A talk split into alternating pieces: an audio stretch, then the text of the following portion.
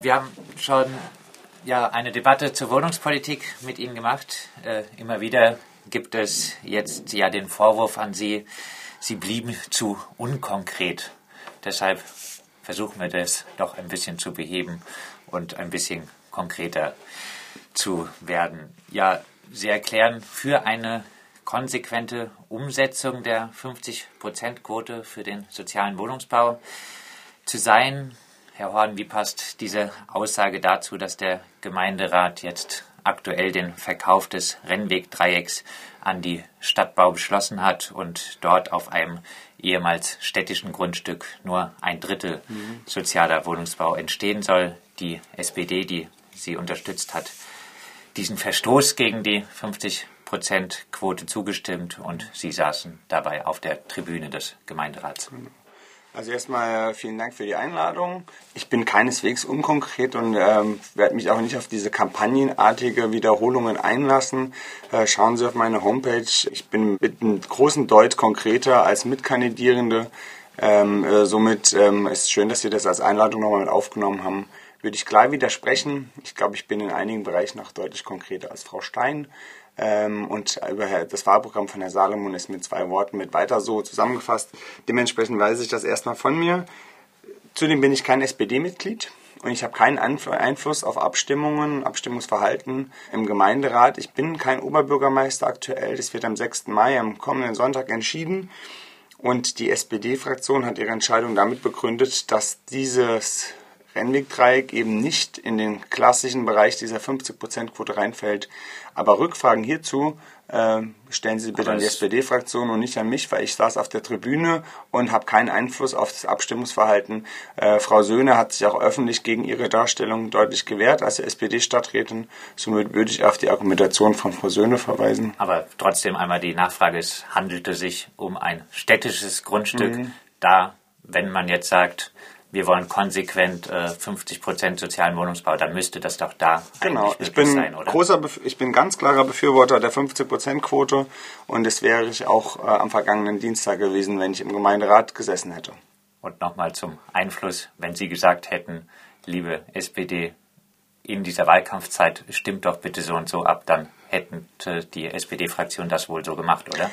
Nee, das glaube ich nicht, weil wir, äh, weil ich werde ja auch von der Kulturliste unterstützt, ich werde äh, von Teilen von Lebenswert, aber genauso auch von ähm, der FDP unterstützt und ich bin habe aber trotzdem keinen direkten Einfluss auf deren Wahlverhalten und die SPD hat ihre ihre Abstimmung genau begründet und hat widerspricht ihrer Darlegung, die sie jetzt hier geben ähm, und das ist der SPD überlassen, aber ich bin kein Parteimitglied und das werde ich auch nicht am 7. Mai sein. Ich bin sehr wohl aber ganz klar für die 50%-Quote. Wir brauchen sozial geförderten und bezahlbaren Wohnraum auf allen Flächen, wo es möglich ist. Es steht an im Juni die Abstimmung über Dietenbach. Die Vorlage der Verwaltung ist bei 15 Prozent, jetzt vielleicht auf 25 Prozent hoch. Mhm. Eines der letzten großen städtischen Baugebiete. Das heißt, Sie werden im Fall, dass dieser Beschluss durch den Gemeinderat in Gemeinderatsmehrheiten so durchkommt, wie die Verwaltung es vorschlägt, äh, da haben Sie ja dann gar keine Möglichkeiten mehr. Da ist das größte Stück dann ja weg. Also ich werde mit, mit Vehemenz dafür kämpfen, dass in Dietenbach 50 Prozent sozial geförderter Wohnraum entsteht ähm, mit aller Nachdruck. Da habe ich die SPD jetzt schon voll an meiner Seite. Ich gehe davon aus, dass die FDP dem auch folgen wird, dass das Team um Monika Stein ebenfalls klar für 50 Prozent plädiert. Wir brauchen keinen neuen Stadtteil, wenn wir es nicht schaffen, dass dort bezahlbarer Wohnraum entsteht. Und dementsprechend ein klares Votum für diesen 50 Prozent Beschluss auch in Dietenbach. Herr Horn, in Ihrem 100-Tage-Programm sprechen Sie von der Stadtbau als Kerninstrument für den bezahlbaren Wohnraum. Heißt, Sie sagen klar, mit mir kein Eigentumswohnungsbau mehr durch die Stadtbau. Ähm, ich könnte mir vorstellen, dass die Stadtbau weiterhin auch sozial geförderten Eigentum macht, aber äh, wir brauchen in dem jetzigen Zustand vor allen Dingen 50 Prozent sozial geförderten Mietwohnungsbau. Und die äh, Freiburger Stadtbau kann als Kerninstrument für bezahlbaren Wohnraum viel mehr tun. Andere Städte machen das vor. Die Stadt München macht es vor auf eigenem Gelände, die Stadt Wien macht es vor, Ulm macht es vor. Ich glaube, dass wir einfach die Stadt, Freiburger Stadtbau neu ausrichten sollten. Und da werde ich mit dem Gemeinderat, aber dementsprechend auch als Aufsichtsratsvorsitzender mein Bestes geben, dass wir gemeinsam überlegen, wie die Freiburger Stadtbau auch bei diesen 50% Beschlüssen eine viel gewichtigere Rolle spielt, indem sie selbst eben auch ihr, ihren Wohnungsbestand deutlich erweitert Und dort, wo wir erweitern, das, was der Stadtbau gehört, gehört indirekt auch der Stadt. Das heißt, als hundertprozentige Tochter.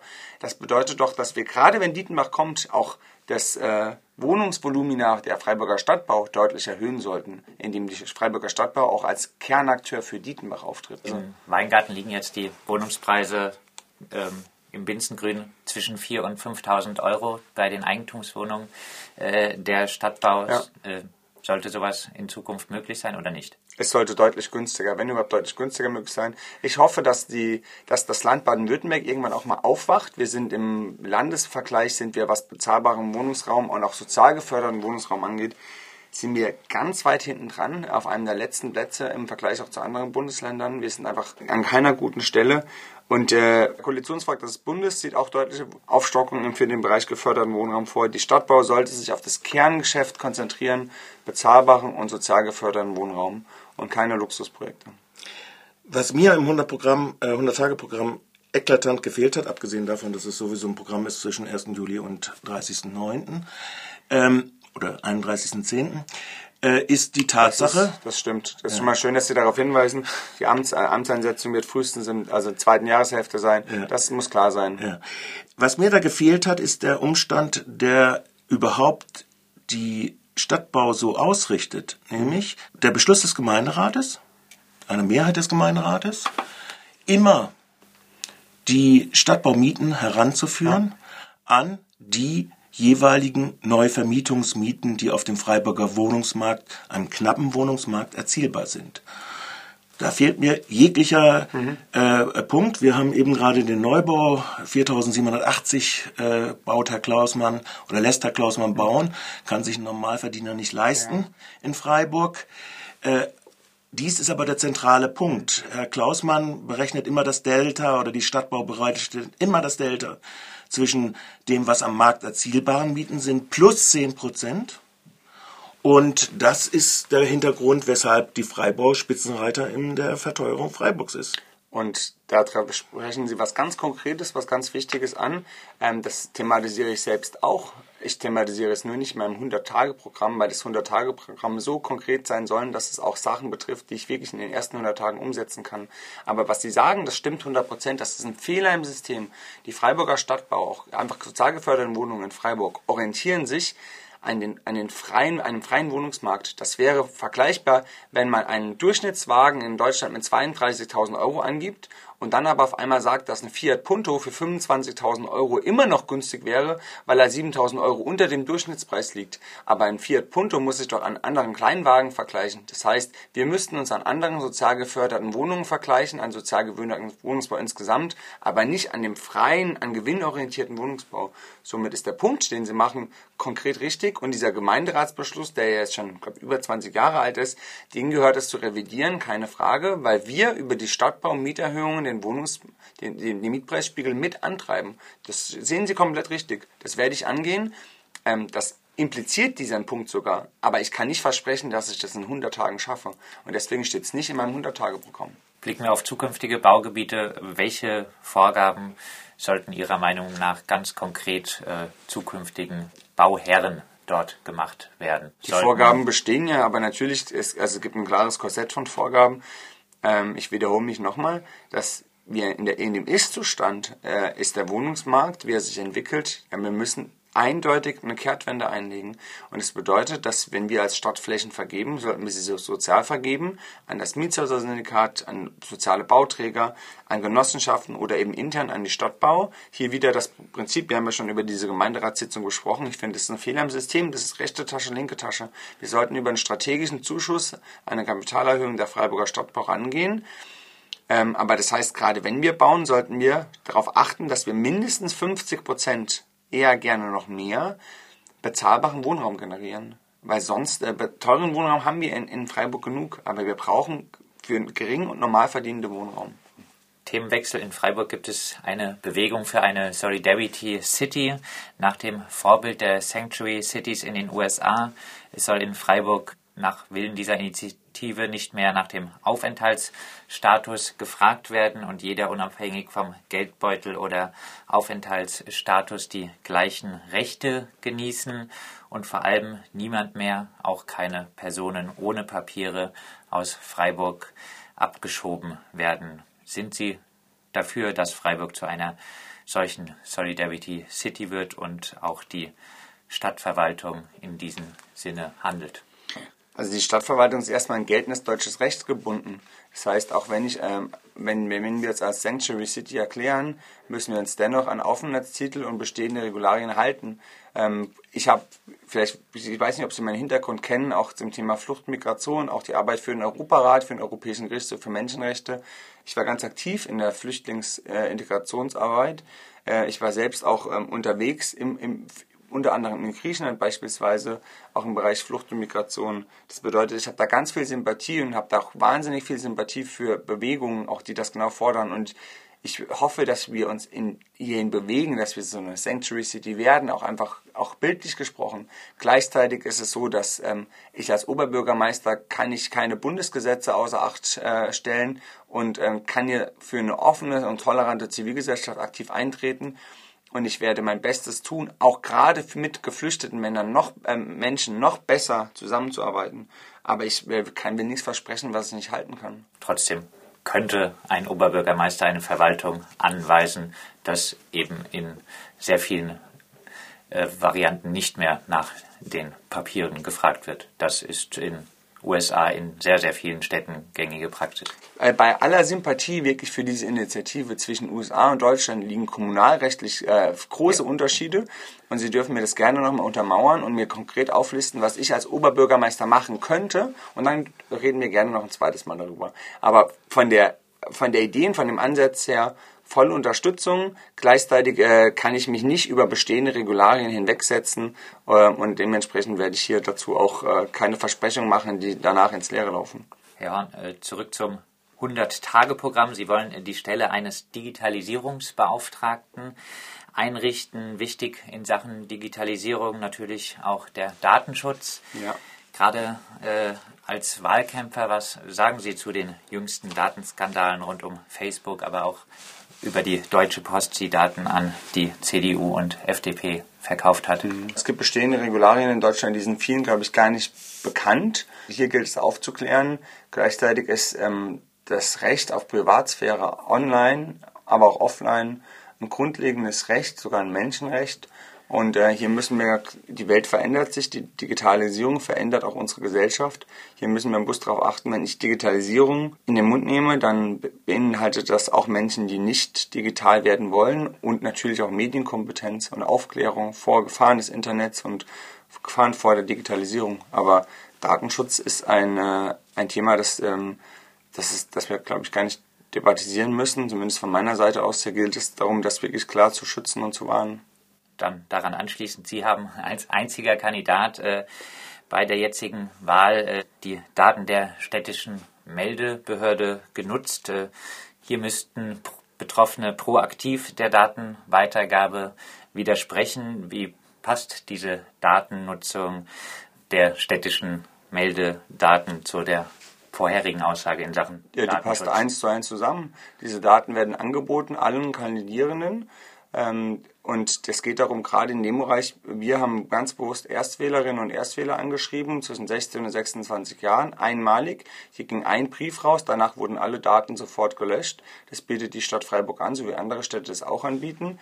Und jeder und jede, die damit nicht einverstanden kann, das, kann das löschen. Das, das heißt aber genauso, dass wenn Sie Ihren 80. Geburtstag feiern, da kommt ein Bürgermeister der Stadt Freiburg vorbei, ähm, das, dafür hat die Stadt diese Daten, die gibt sie dementsprechend ähm, intern preis. Und wir, weil uns Datenschutz wichtig ist, haben wir die einmalig benutzt, einmaligen Brief versendet und anschließend direkt gelöscht. Wie, das gesagt, könnte, aber, wie gesagt, aber die Betroffenen müssten proaktiv bei der Meldebehörde. Wenn Sie, wenn Sie sich hier anmelden, äh, entscheiden Sie selbst darüber, ob Sie das wollen oder ob Sie das nicht wollen. Jetzt macht äh, diese Briefe, diese Briefe an Erstwählerinnen, die schreibt äh, zum Beispiel auch äh, die Bundeswehr, äh, das sorgt äh, damit immer wieder für Kritik, auch dass die solche Meldedaten benutzt werden, das sehen Sie dann eigentlich also auch nicht also, kritisch. Ich Genau, ich belasse es jetzt mal so stehen, dass Sie meine, äh, meinen Wahlkampf mit äh, Wahlkampf oder Interessensvertretung der Bundeswehr vergleichen. Das finde ich ziemlich, find ich ziemlich abgehoben.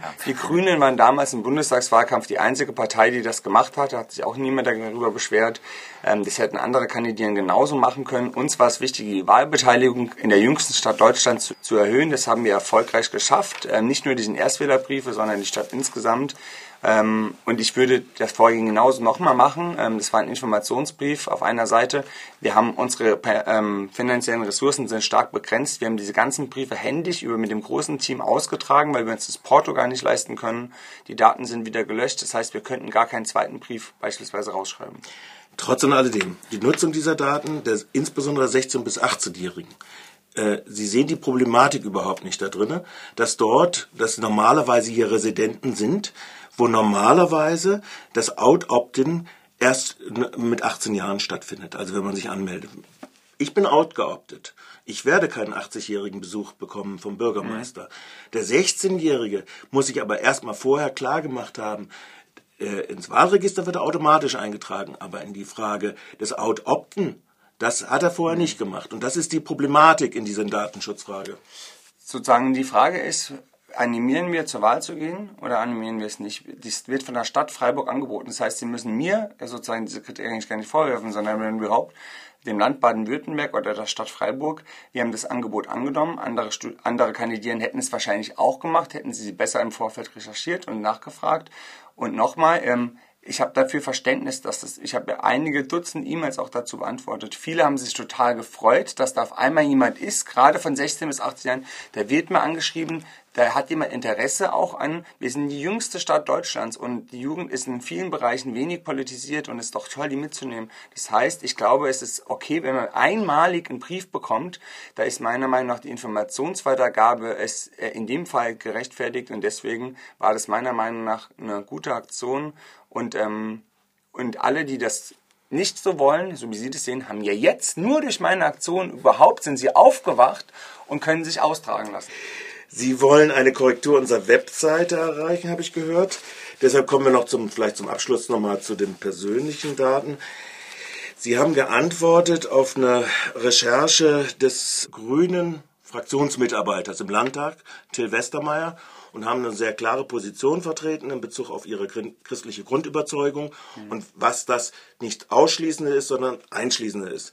Was mir allerdings aufgefallen ist bei diesen Antworten ist schon, die Frage, dass sie bestimmte Fragen nicht beantwortet haben. Und das ist die Frage des Kontaktes hinein in so ein bestimmtes, ich sage nicht freikirchliches falsch, aber eine bestimmte missionarische und charismatische Bewegung. In der Antwort an der Badischen Zeitung haben sie dann erklärt, ich bin kein Mitglied der Freikirchen, was glaube ich niemand behauptet hat. Allerdings die Frage steht nach den Kontakten zum Beispiel zu solchen Organisationen wie der International Christian Fellowship. ICF hier in Freiburg, wo Sie gesagt haben, Sie sind dort zweimal gewesen. Der Vertreter der International Christian Fellowship beschreibt Ihren Auftritt auf Facebook so, Martin Horn, OB-Kandidat für Freiburg, macht eine der großartigsten Taten, die unsere Stadt braucht. Er betet für unsere Stadt und segnet seine Gegenkandidaten. Es ging ein Raunen durch die sichtbare und unsichtbare Welt. Soweit das Zitat, eine Beschreibung Ihres Kontaktpartners in der ICF, wie gesagt, zweimal da getroffen. Die Frage jetzt an Sie, teilen Sie diese Beurteilung von Herrn Grevenhold? Also erstmal finde ich schon, dass Sie hier sozusagen sehr einseitig berichten, wenn Sie titeln auf Ihrer Homepage christlich-charismatischer Predigter-Style demnächst von Freiburger Stadtspitze. Und unten drunter ein ähm, altes Foto von mir. Ich bin Mitglied der evangelischen Landeskirche, mein Vater ist evangelischer Pfarrer. Ich war nie Mitglied in einer Freikirche. Naja, das wird schon, ganz, das wird von dem Till Westermeier auf seinem Blog, den ich, ich auch teile, also es wird schon deutlich mitgespielt. Sie spiegeln sozusagen hier an, dass ich ähm, zu einem Randgebiet der christlichen Szene Kontakte pflegen würde und damit äh, sozusagen hausieren gehe.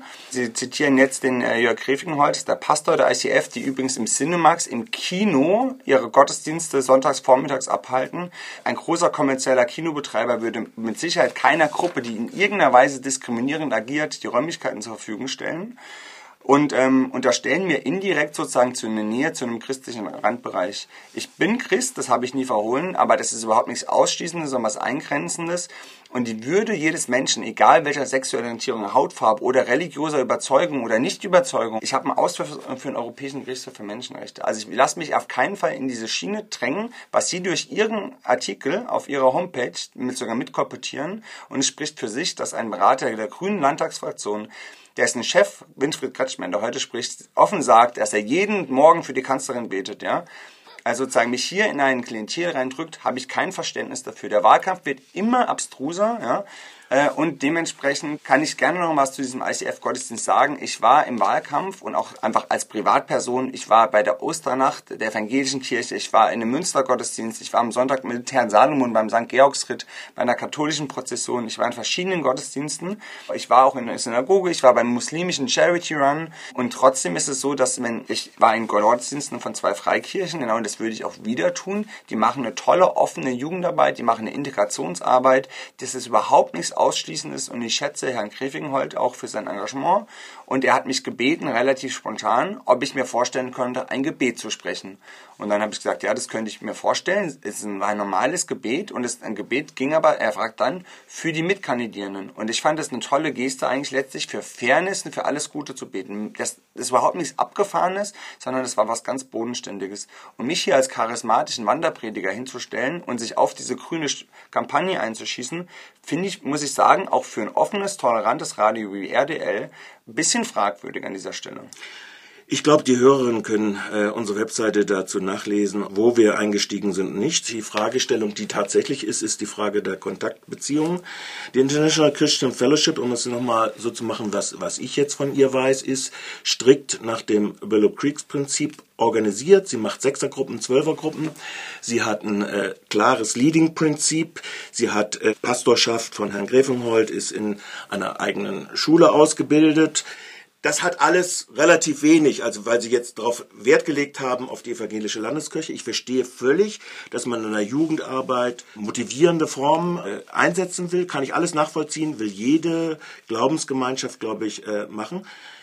Problematisch an diesem Punkt, den ich finde in diesem Kontakt zur International Christian Fellowship, ist der angesprochene Punkt. Ich will hier ausdrücklich auch nochmal, obwohl er Mitarbeiter der Grünen Landtagsfraktion ist, und ich mit ihm manchen Auseinandersetzungen geführt habe, schon über diese Frage, möchte ich ausdrücklich Herrn Westermeier auch nochmal verteidigen, weil Herr Westermeier nur Fragen aufgeworfen hat. Er hat nicht unterstellt und gesagt, im Ergebnis das.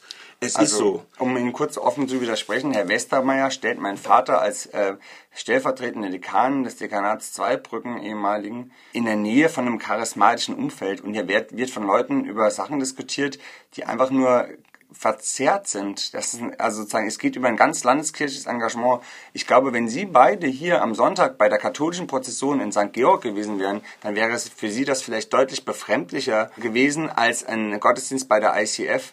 Und äh, ich war bei der ICF im Gottesdienst und äh, wenn ich eine Einladung als Oberbürgermeister bekäme, würde ich das auch nicht ausschließen. Ähm, das ist nichts Ausgrenzendes, ähm, sondern da geht es um, um Würde und ich gehe genauso in die jüdische äh, Synagoge und genauso auch äh, werde ich mich mit Muslimen treffen und genauso werde ich mich auch mit Buddhisten und Atheisten oder ich will doch mit einer, will doch ein Bürger, Oberbürgermeister für ganz Freiburg sein und solange eine religiöse Anschauung niemanden ausgrenzt, ähm, steht das zuerst mal für mich im Hintergrund, weil es geht um den Menschen, ganz egal ähm, welcher Position und welcher religiösen Anschauung. Und mein Aufbauprinzip, die Frage Ansetzen an Krisensituationen, die ICF macht, ist für Sie unproblematisch. Ich bin kein Experte zur ICF ähm, ich weiß nicht genau, was Sie damit meinen mit dem mit mit mit unproblematisch. Es gibt eine Aussage des ähm, eines Gründers, die sehe ich glaube ich schon kritisch durchaus, aber ähm, ich habe in Freiburg, schauen Sie mal auf die Homepage oder gehen Sie in den Gottesdienst, ich habe hier nichts Kritisches wahrgenommen, sondern ich habe hier eine wertschätzende Arbeit, einen Dienst an den Mitmenschen wahrgenommen und sie machen das aus ihrer christlichen Überzeugung, weil sie sagen, die Würde jedes Menschen ist gleich, egal welcher Herkunft und das kann ich wertschätzen und das kann ich mittragen. Und genauso kann ich das auch mittragen, wenn, der, wenn eine muslimischer Verband, das Jugendorganisationen Charity macht, wo ich mitgelaufen bin, auch als klares Zeichen. Das heißt, da, da stehe ich für Interkulturalität und Interreligiosität. Und dieses ähm, Herbeireden von irgendwas Absurden oder Sektierischen, da kann ich echt fast nur drüber lachen. Und ähm, das ist mit, mittlerweile solche Ausmaße an, dass diese Vorwürfe, die auch hier koppetiert wurden von dem Till Westermeier, 10.000-fach wohl jetzt in Freiburg verteilt wurden auf dem Flyer, eine Woche vor der Wahl. Das ist doch, also wir haben einen Wahlkampf, den, den wir gerade erleben, da kann ich nur den Kopf schütteln, wo ich sozusagen als Hauptfeind anerkannt werde. Ich bin nicht der Amtsinhaber. Ja? Ähm, es geht um, klar, ich bin vielleicht der Favorit nach dem ersten gewonnenen Wahlgang, aber in diese Negativspirale, davon distanziere ich mich ganz klar.